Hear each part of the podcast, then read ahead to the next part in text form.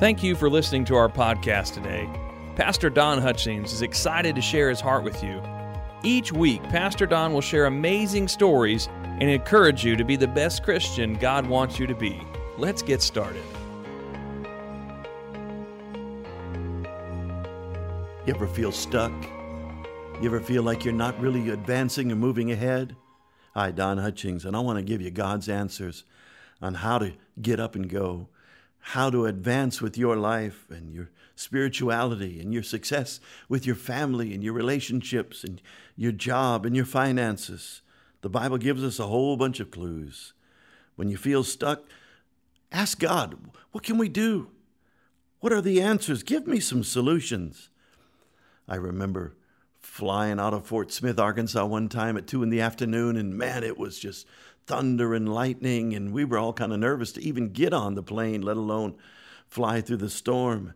And sure enough, we took off, and we're all praying.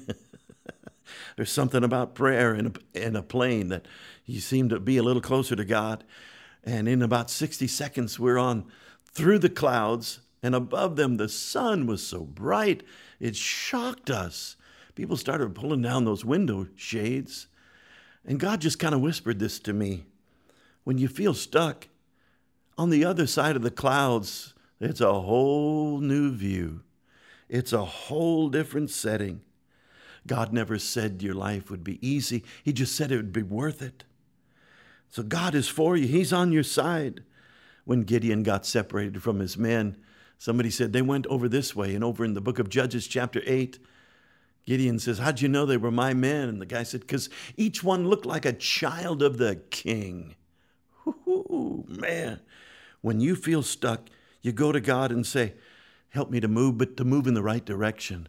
We've got a wonderful family in our church, Zach and Mark and Chonda Walters, who travel 260 miles round trip every week to come to Evangel Temple. They're there every Sunday, every Wednesday.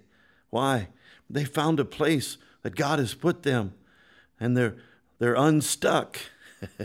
I had the privilege of flying in a little single engine plane with a buddy of mine named Bob Smith, a great pilot, and he would try to teach me how to fly the plane. And oh no, Bob, I don't care anything about that. I don't want to.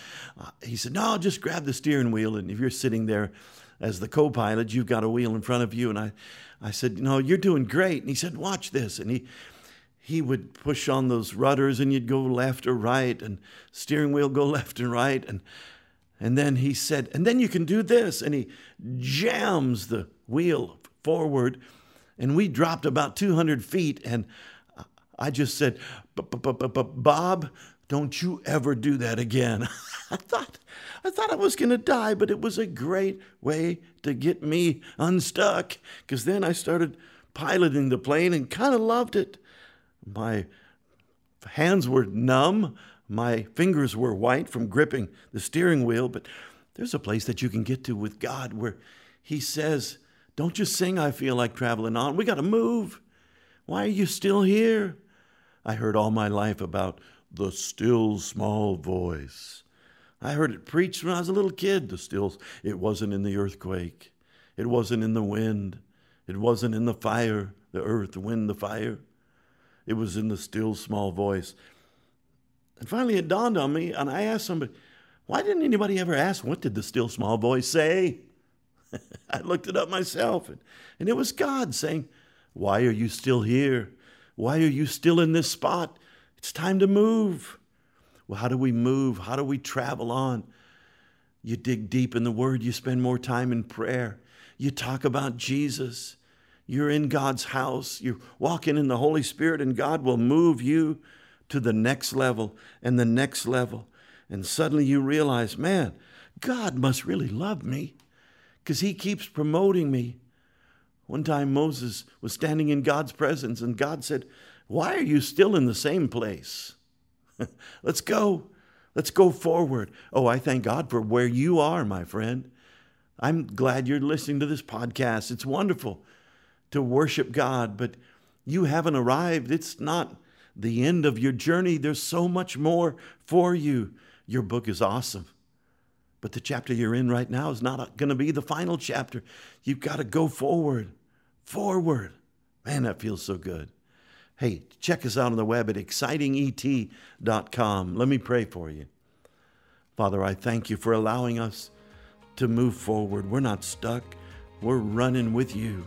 I pray for special favor and blessing on my friend right now. We give you glory in the mighty name of Jesus. Amen. We appreciate you taking the time to listen to Pastor Don today. We hope you were challenged and encouraged. Evangel Temple is located in Fort Smith, Arkansas. And You can learn more about us at www.excitinget.com or you can find us on Facebook at Evangel Temple. We're passionate about serving our community and reaching out to those in need. If you'd like to donate or give an offering, you can do so through our website. Thanks again for listening and have a blessed day.